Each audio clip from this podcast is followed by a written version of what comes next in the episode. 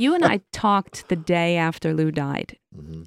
and you were absolutely shaken because you felt you owed him your career, and yet you knew that he had taken advantage of you. How do you feel now, a few years in? Um, you know, this this documentary really helped me become just okay with Lou. Um, I feel, you know, I feel forgiveness for him. Like I don't feel any ill will. Um, this is very cathartic by doing this film, and I, I needed that. I didn't know how much I was keeping inside and how much it affected my daily business life of not trusting people.